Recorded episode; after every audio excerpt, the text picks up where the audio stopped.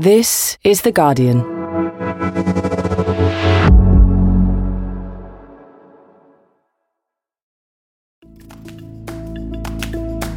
Today, the secret victims of the UK's war on Islamic State.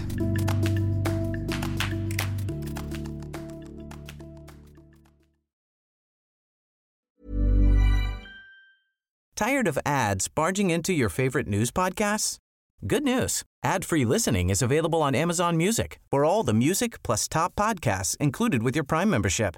Stay up to date on everything newsworthy by downloading the Amazon Music app for free or go to amazon.com slash news ad free. That's amazon.com slash news ad free to catch up on the latest episodes without the ads.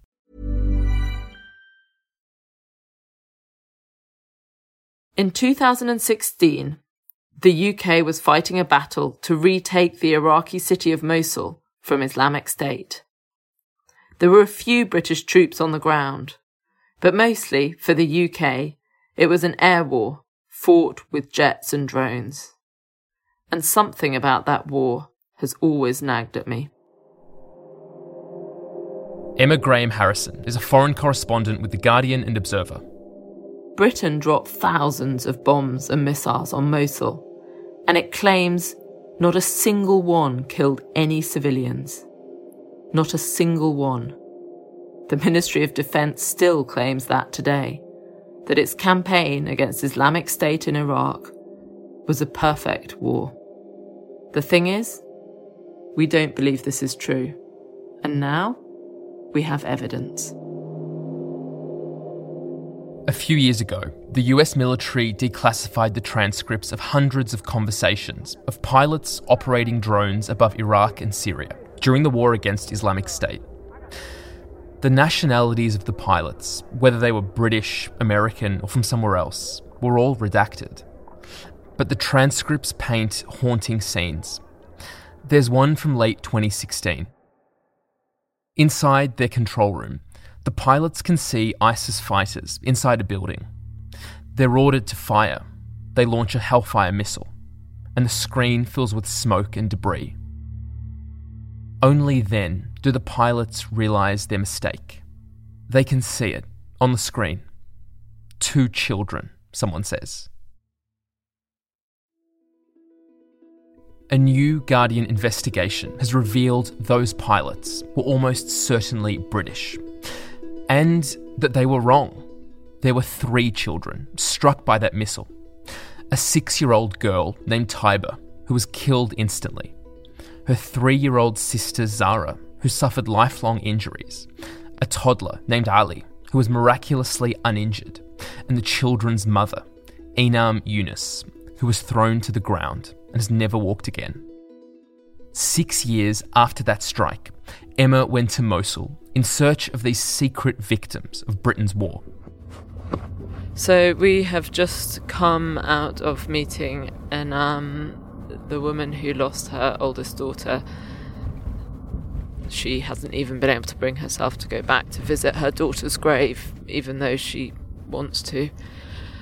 And listening to her tell the story, you can see the damage that one missile can do, and thinking about the fact that she's just one victim. You know, the UK used around 4,000 missiles across Iraq and Syria, you know, even if only 10% of them hurt civilians, there's hundreds more stories like hers, people whose lives have been ripped apart by British weapons. From The Guardian, I'm Michael Safi. Today in Focus, exposing the myth of Britain's perfect war.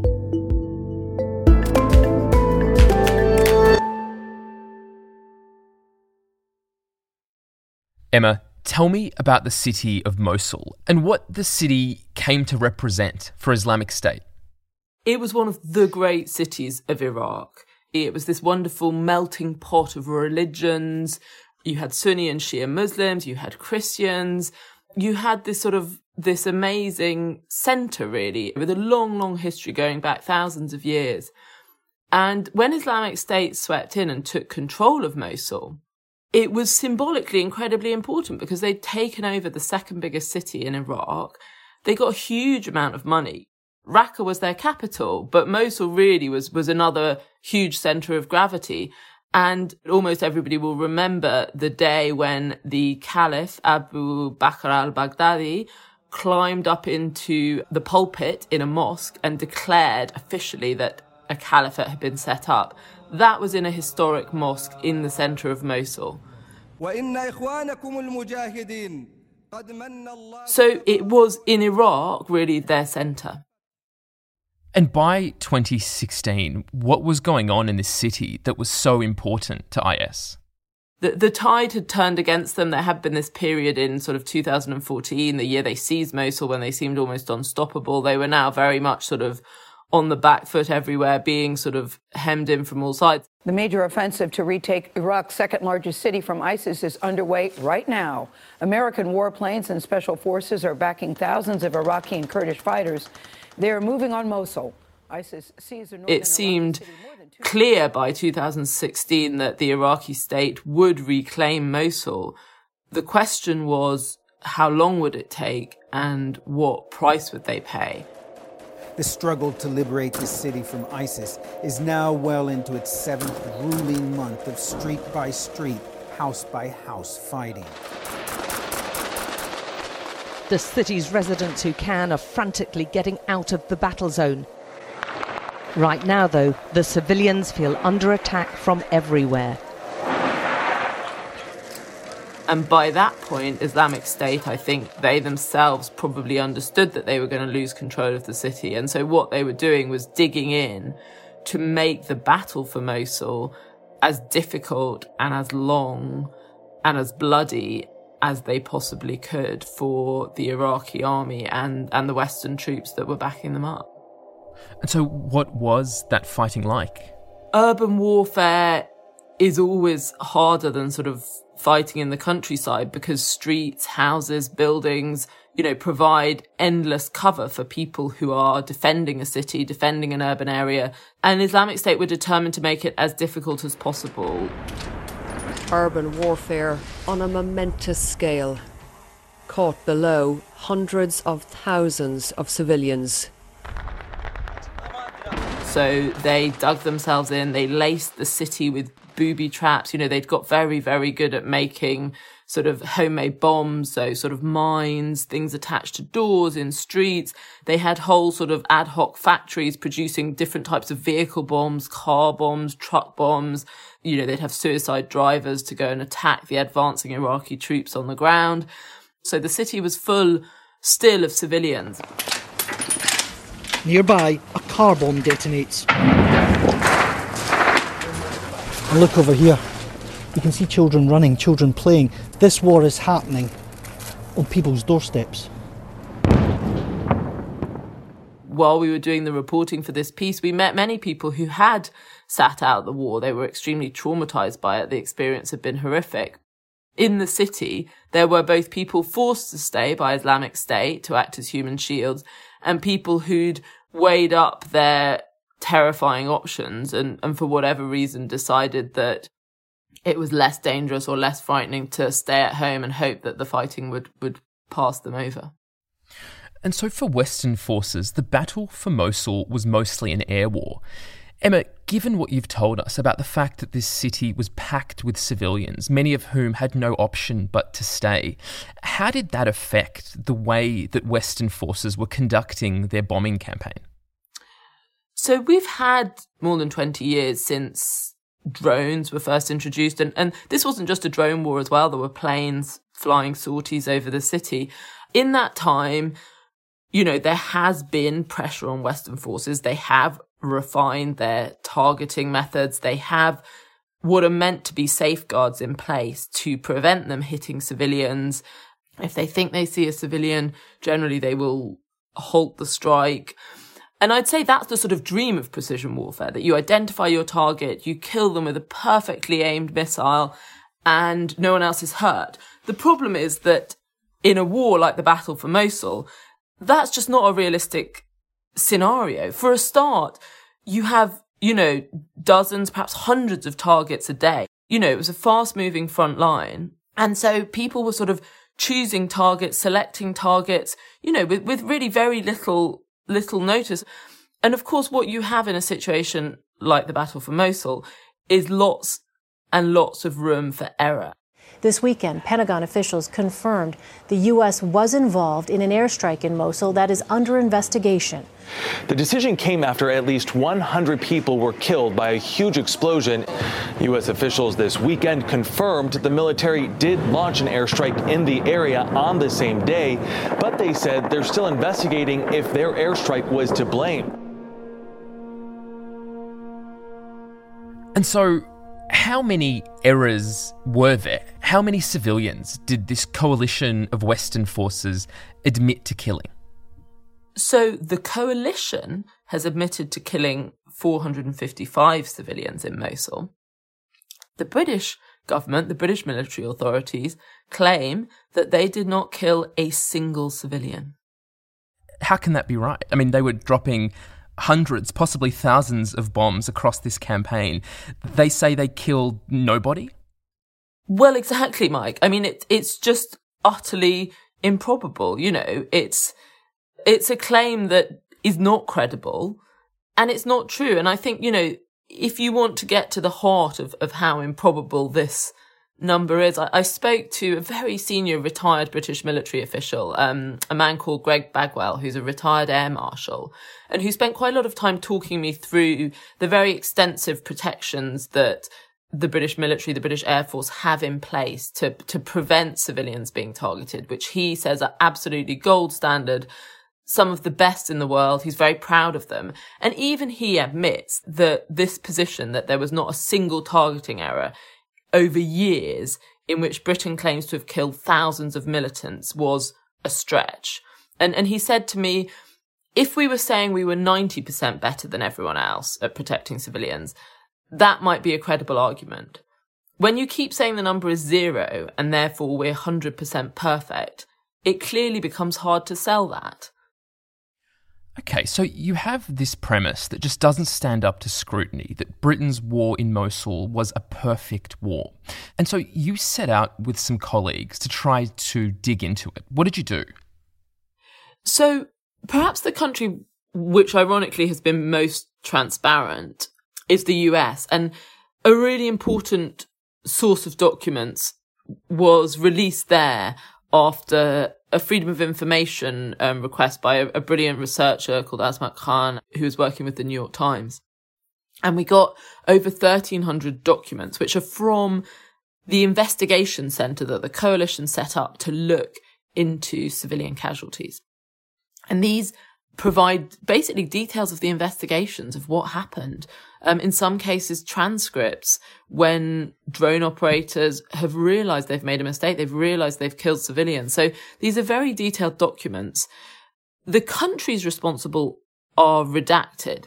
So we don't know which country carried out these attacks. But what we hope to do was to take these very detailed documents and compare them with the information that we had from Britain, which included these regular updates on where the British military had been carrying out airstrikes and what their targets were. And those were released to Airwars, which is a investigative non-profit organization that we work with for this investigation under a freedom of information request in the UK. And so we essentially brought those pieces of information together and tried to cross check them against each other Right, so you're taking these American reports of the time and place of all the airstrikes that may have killed civilians, and then you're comparing it to British reports of the time and place of, of their airstrikes. And when you put them together, they start telling you something. They start telling you which British airstrikes might have killed civilians. Exactly. It allows us to at least find a few cases where all these different pieces of information come together and we could find Iraqis whose families had been killed by airstrikes that we are pretty confident were carried out by British forces because I think part of the reason the government is able to maintain this wall of silence is that these are abstract deaths, abstract losses And we wanted to go and try and find the people, the families who who were affected by British bombs, British missiles. Right. So So late last year we went to Mosul. We're on our way to Mosul this morning. Um, it's myself, Joe Dyke from Airwars, Salam Habib, an Iraqi journalist we're working with, and our driver who doesn't want to be named. And so far it's been pretty smooth. We've had one checkpoint leaving Kurdish controlled territory, coming into Iraqi controlled territory. Mosul today is a very different city from what it was even a couple of years ago. The Iraqi government has consolidated its control over the city, um, hasn't rebuilt the roads entirely yet. You can still hear the rattling, but um, there's still a lot of demining and rebuilding work going on. We are going to meet relatives of people who were killed by an airstrike in 2017. An airstrike that we are almost certain, as certain as you can be without official confirmation, was carried out by British forces. Emma, we started this episode talking about Enam, a woman who was struck along with her three children by what your reporting suggests very strongly was a British airstrike. But in Mosul, you looked at another case there. Tell me about it. So, the other case we looked at in some ways seemed to be more open and shut because the Brits claimed that day they'd hit a vehicle bomb factory, a factory making suicide bombs out of trucks and cars. And the coalition accepted that 14 civilians had died. But when we went to the coordinates they'd given, we found that there was just a building site there. And looking back at Google Maps, there had been a sort of wasteland at the time of the strike in 2017. And so clearly that wouldn't have been a target. You wouldn't have targeted an empty wasteland and thought that you were hitting a vehicle bomb factory.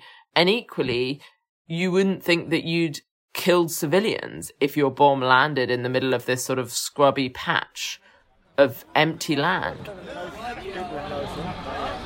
We've come to the site of the coalition coordinates, which is a mosque that was blown up by Islamic State. And the street, apart from that, is, is pretty intact, right, Joe? I mean, we've just. Sort of, and so we're kind of left with this conundrum, right, where that does seem to match the date matches, the number of dead matches. It sort of matches up in a lot of ways, but it just doesn't match at all the description that Coalition gave, supposedly based on their video, of a IED factory. So we're just trying to find the only other site that we'd identified, sort of within a half a kilometre radius, as looking like it had bomb damage, major bomb damage around the time of the this airstrike. So, following the coalition's own coordinates, he went to this site, but there was no evidence there of a car bomb factory or indeed of any kind of missile strike. So, if the missile didn't hit that lot, where did it hit? So that's the interesting thing. I mean, you know, you come back to this lie of precision warfare. When we started asking people around that neighborhood, have you heard of a civilian casualty incident? Do you know, you know, in spring, in early March 2017? Almost all of the people who had been there at the time, of course, many people had left, they said, oh yes, that's the family of Nazim Abdul Rahman. They were killed in their house. And they said, yeah, it was, it was pretty much the worst civilian casualty incident in this small neighborhood. So they tell you, well, there was a missile strike around that time. It did kill civilians, but not here, somewhere else. Right. It was about 250 meters away. And so, what did you do next? Before we went to Mosul, there's sort of Facebook groups and notice boards for bereaved survivors, for people to look for relatives, seek support, talk to each other. And so we put messages on some of these groups um, to say that we were looking for survivors of, of the particular strikes that we'd identified. And we had been put in touch with a woman called Badur. We met Badur and it was her family, her parents, her brother and sister, her sister in law, and her two nephews who were the victims of this strike. Welcome. Thank you. Should we all sit together? So, this British strike that appears to have been hundreds of metres off target, it hit Badour's family. What happened to them? They were sheltering in their house, hoping that the fighting would pass And the strike, you know, these are huge bombs that it brought down three houses essentially on top of them. So three houses in a row. Some of them were killed instantly. يعني ذيك الايام انا ما سمعت بنفس اللحظه وراها باسبوع عرفت غبوا علي then I discovered all fam all my family were killed at that time I feel there's a fire inside my heart it was horrible minutes, horrible time.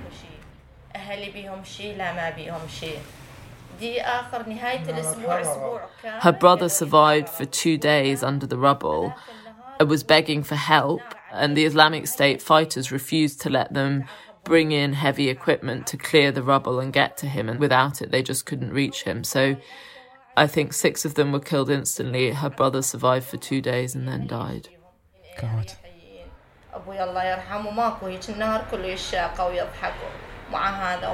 Yeah, they were a very poor family, but my dad was like joking.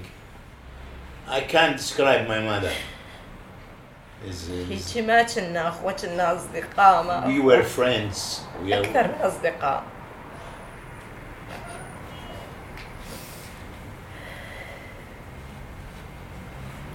I'm so sorry if it's too painful. يعني خلينا نتوقف شوية so we can wait for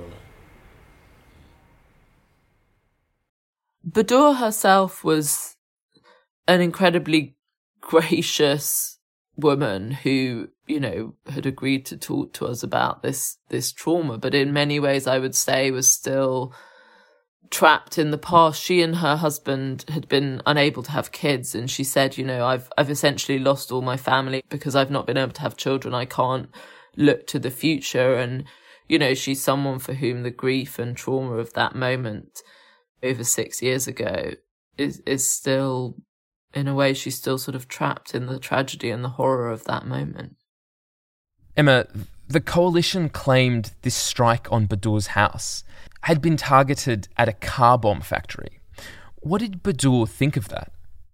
So, there's one story that's given in the sort of coalition investigation into what happened, which is that they were targeting a car bomb factory that when they destroyed the car bomb factory, which obviously, as you would imagine, would be full of explosives, it set off a shockwave which detonated a vehicle bomb further down the street, which brought down a house. That bears absolutely no resemblance to what happened. So her family lived in, in part of Old Mosul, this sort of warren of historic buildings, mostly down very narrow alleys, including the one that her parents lived on. I mean, you could barely get a car down it. You know, the idea that someone would be making vehicle bombs down there was clearly just not possible, not true. And what the neighbors said had happened that Islamic State fighters had taken up positions on rooftops, not on the roof of their family home, but a house a, a couple of doors down. And everybody worried about that because when that happened, it, it was quite often followed either by bombs or by missiles, you know, artillery or whatever. Badour herself wasn't there. She was living with her husband's family. She begged her family to leave the old city because it was a scene of really bad fighting. And her father just decided that he'd rather take his chances at home, so they'd gone back. But in this area, the, the neighborhood, it was old one. It's very narrow streets. No, the cars can't enter. How can they build a factory and the cars can't enter? So we confirmed completely there was no factory there. And I know the place, and we will go there and show you the places and the, all the area. So Badour actually took us to the ruins of, of where her family house used to be, which is just still pretty much as it was a couple of years ago. Some of the rubble's been cleared away, but otherwise it's just an, an empty space. And I understand, is this the first time that she's come back here since it happened? Yeah, it's first time for me to come here. I can compare that small house, beautiful house, become nothing.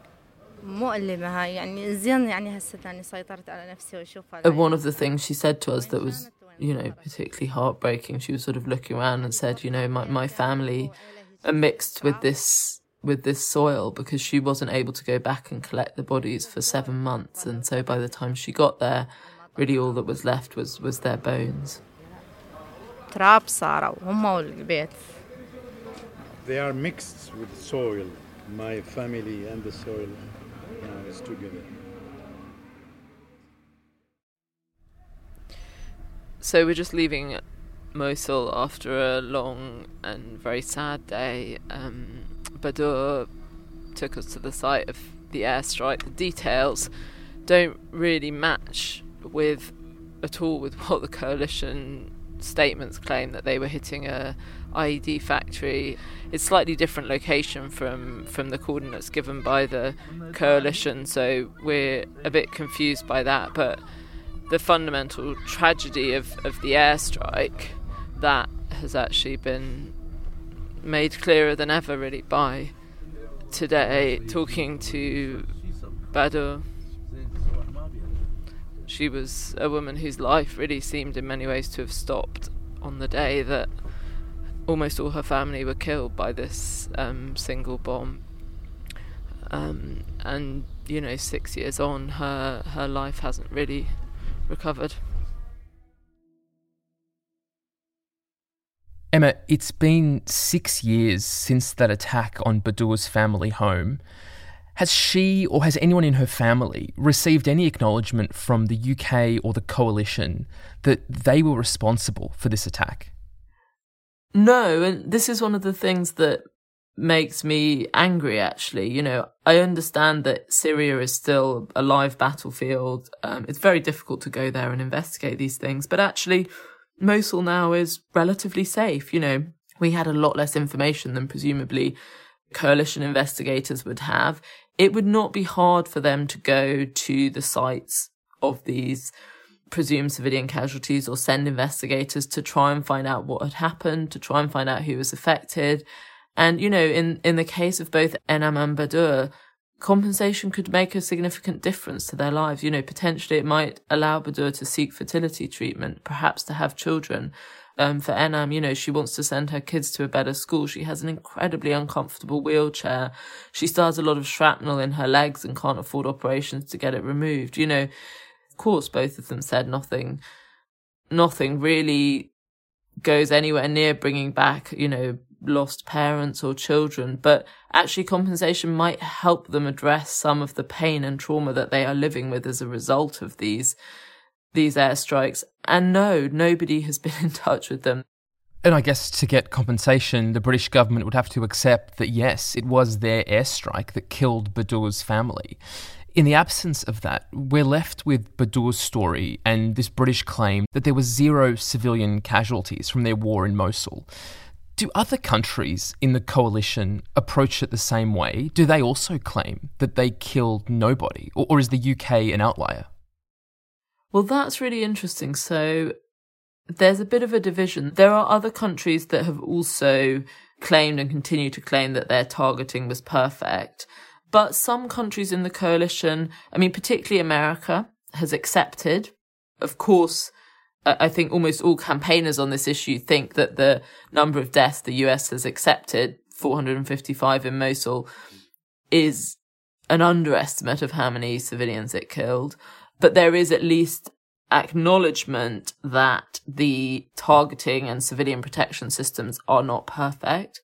There's been other countries where journalism has pushed authorities to accept their responsibility so I'd say it's a mixed bag. There are some countries that were part of the coalition that maintain essentially a position very similar to the British one, but there are also countries which have done more to take responsibility. And I don't think any of them has done as much as people would like. I think, you know, we come back to this this point that nobody's even gone to Mosul to look on the ground for survivors.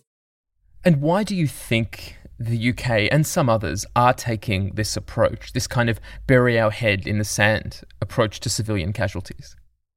Mike, that's a very good question to which I don't know the answer. I mean, there's there's several possible explanations. One, if you want to be extremely cynical, it's just that they don't want to have to deal with either the cost or the political and emotional fallout of accepting civilian casualties. You know, we've seen again and again in Afghanistan, previously in Iraq, the deaths of civilians, you know, rightly makes people angry, both in Iraq and in the UK, that, that innocent people are being killed, you know, in the name of a quote unquote just war.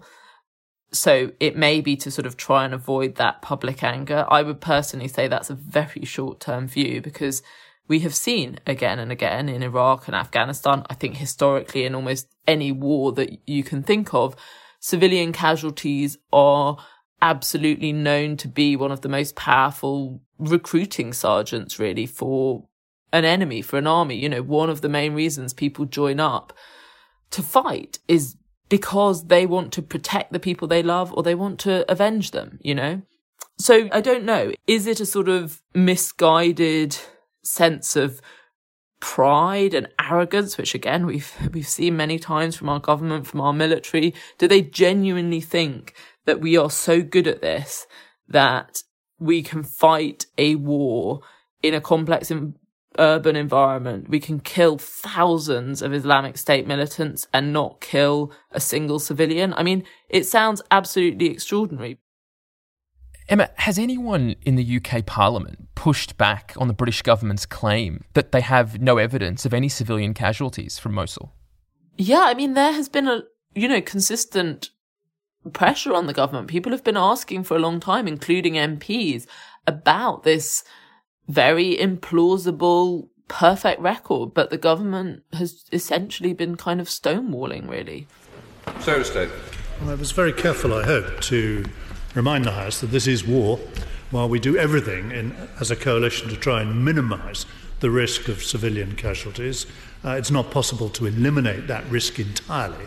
Um, I'm not uh, claiming that uh, it might never be the case, but so far no evidence has been presented uh, to us. But is there no evidence because there's no evidence or because they haven't gone to look for the evidence? Well, I would say they haven't gone to look for the evidence and that it's it's pretty clearly there. And you know, there's a history of the British military not doing this. You know, the Chilcot report, which was the big investigation into the disastrous 2003 invasion of, of Iraq and the occupation that followed, specifically said that, that Britain was not doing enough to try and track civilian casualties and that in future conflicts it needed to do more. And I would argue that that recommendation has just been completely ignored because as we've shown, it was quite easy to go to Mosul and to find these survivors. You know, these were close knit communities. These weren't soldiers on a front line or refugees. These were people killed in and around their homes in many cases. And it is not impossible, not even that difficult to find them. You know, we had less information than obviously than the coalition would have if they went back.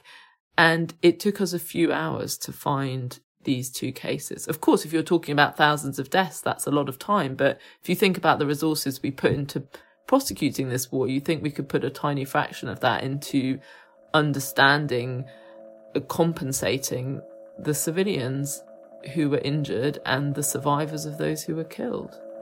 Mm, the evidence is there if we want to find it. Absolutely.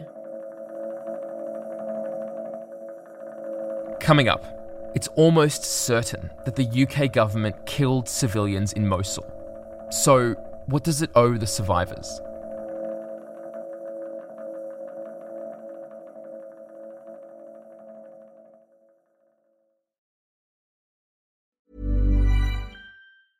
Introducing Wondersuite from Bluehost.com.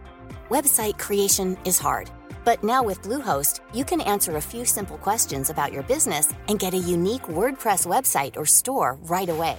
From there, you can customize your design, colors, and content. And Bluehost automatically helps you get found in search engines like Google and Bing. From step-by-step guidance to suggested plugins, Bluehost makes WordPress wonderful for everyone. Go to bluehost.com/wondersuite. Today in Focus is supported by BetterHelp. Here's a question. If you had an extra hour in your day, what would you do with it? Watch TV? Read a book? Meet up with a friend? Maybe a little nap? A lot of us spend our lives wishing we had more time. But for what? Perhaps to best answer that, you need to work out what's truly important to you, then make that a priority. Therapy can help you work out what's most important to you. It isn't just for those who've unfortunately experienced trauma in their lives. Therapy can be helpful for learning positive coping skills and for setting boundaries. It can empower you to be the best version of yourself. If you're thinking of starting therapy, give BetterHelp a try. It's entirely online and designed to be convenient, flexible, and suited to your schedule. Just fill out a brief questionnaire to get matched with a licensed therapist and switch therapists anytime for no additional charge. Learn to make time for what makes you happy with BetterHelp. Visit betterhelp.com slash todayinfocus today to get 10% off your first month. That's betterhelp, H-E-L-P dot com slash todayinfocus.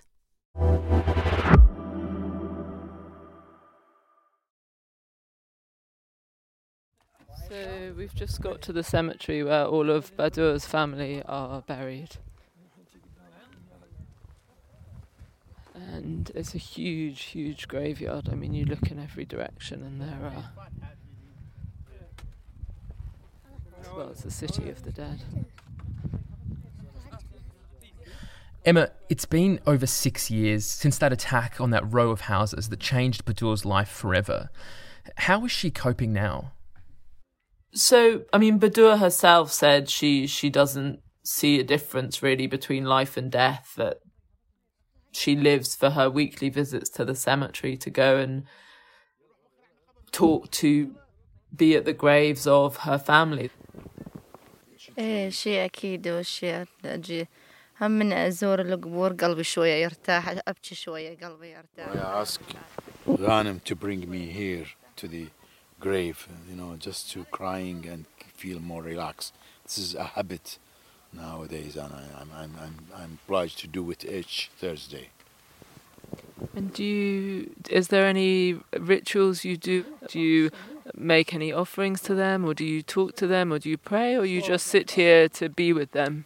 ايه شيء اكيد شلون لازم نطلع عن روحهم الاكل اللي يحبوه هم الشيء اللي يحبوه هم كله نطلعوا عن روحهم Besides the praying, I always cook some food. I distribute the food which they used to love, like dolma and other kind of food. And I mean, this is a personal question. I please feel free. You don't have to reply. But my my grandmother, after she died, my mother liked to sometimes just talk to her. I wondered, is is there anything like that? Do you sometimes feel they're here or talk to them at all? إيه نوبات لما واحد ضايج أو يريد يحكي شيء تقعد اقابل القبور اقعد اشك احكي أقول لهم فلان شي صار فلان شي صار هيك يعني Exactly, I'm doing the same. When I come here, I speak to them and inform me and the update. I am like update them. What's happening here? Someone dies, someone join you, someone you have a wedding. So I keep updating them.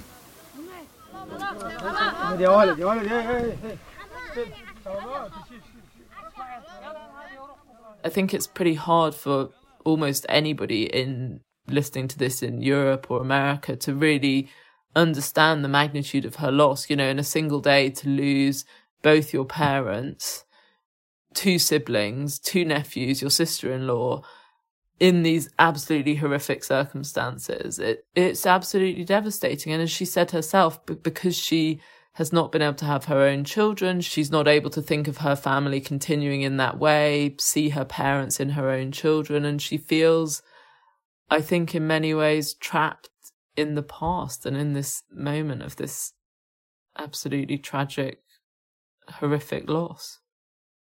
And is there anything that could give her a pathway out? I mean, something that the UK government could do to compensate her for this strike in which so many members of her family were killed?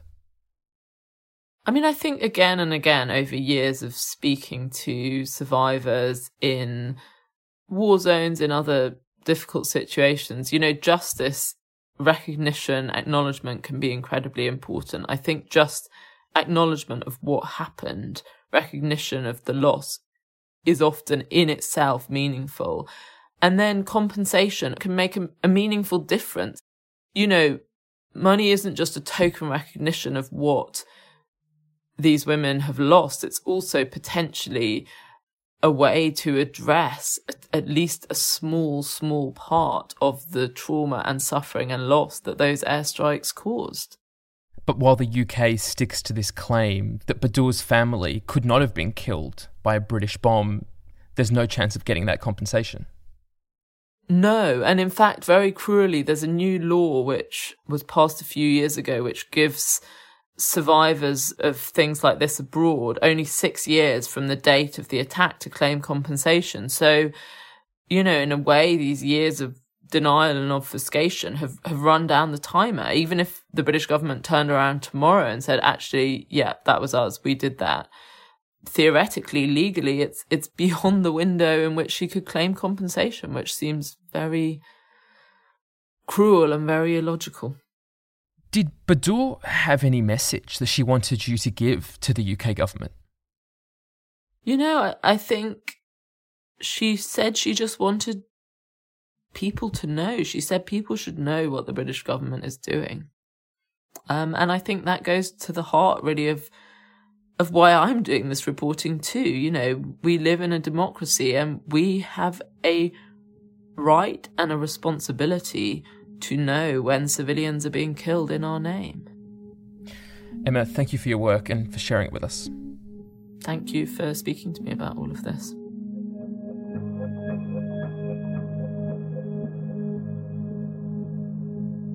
That was Emma Graham Harrison, a senior foreign correspondent with The Guardian and Observer. You can read her stories as part of this investigative series at theguardian.com. A spokesperson for the UK Minister of Defence said, quote, There is no evidence or indication that civilian casualties were caused by strikes in Syria and Iraq. The UK always minimises the risk of civilian casualties through our rigorous processes and carefully examines a range of evidence to do this, including comprehensive analysis of the mission data for every strike.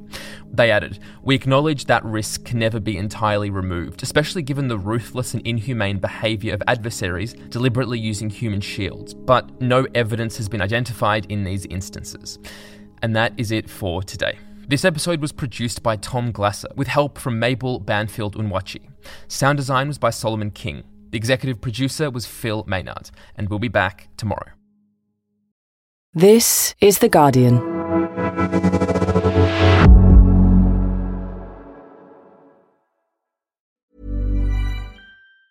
Tired of ads barging into your favorite news podcasts?